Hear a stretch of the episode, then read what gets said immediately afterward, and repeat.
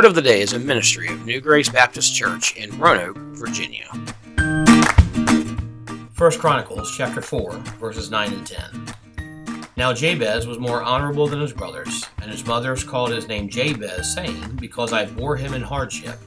Then Jabez called on God of Israel, saying, Oh, that you would indeed bless me and enlarge my territory, that your hand might be with me, and that you would keep me from evil, that it might not bring me hardship.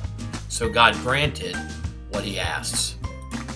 This verse and this story are tucked away in the book of First Chronicles, really between uh, several chapters of lineage. And so we get several names of people begetting other people, and then right in the middle of that, we get this story about Jabez, this man who uh, we don't know much about him. We know that he was honorable, and we know that he trusted God and prayed bold prayers. He prays to God, God, bless me, God, protect me, God, enlarge my coast. Now, this this story is is often misused.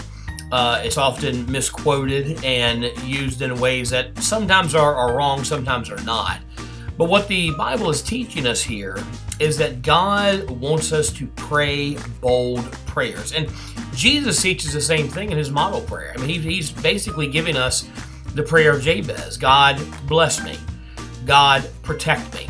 God, keep me from evil.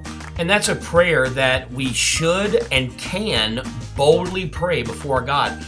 Because Jabez and what Jesus is teaching is that God is our loving Heavenly Father that wants to use us, that wants to bless us, that wants to help us and protect us as we go through life. So there's nothing wrong with praying bold prayers, trusting that God, as our good Father, will give us what we need. Will give us what He wants us to have, and He'll He'll keep us away from the things that will hurt us. He'll keep us away from the things that will hurt our relationship with Him. This is a prayer that we should be praying over our ourselves, over our wives and our husbands, over our children, over our churches, over members in our churches, that God would bless them, that God would enlarge their area of influence, that God would use them in a way to build His kingdom and to bless His world. Thanks so much for joining us for Word of the Day. Be sure to be back here Thursday as we continue to study the Bible and look at the prayers of the Bible. Have a blessed day. For more information about New Grace Baptist Church, visit our website at www.reachingroanoke.com.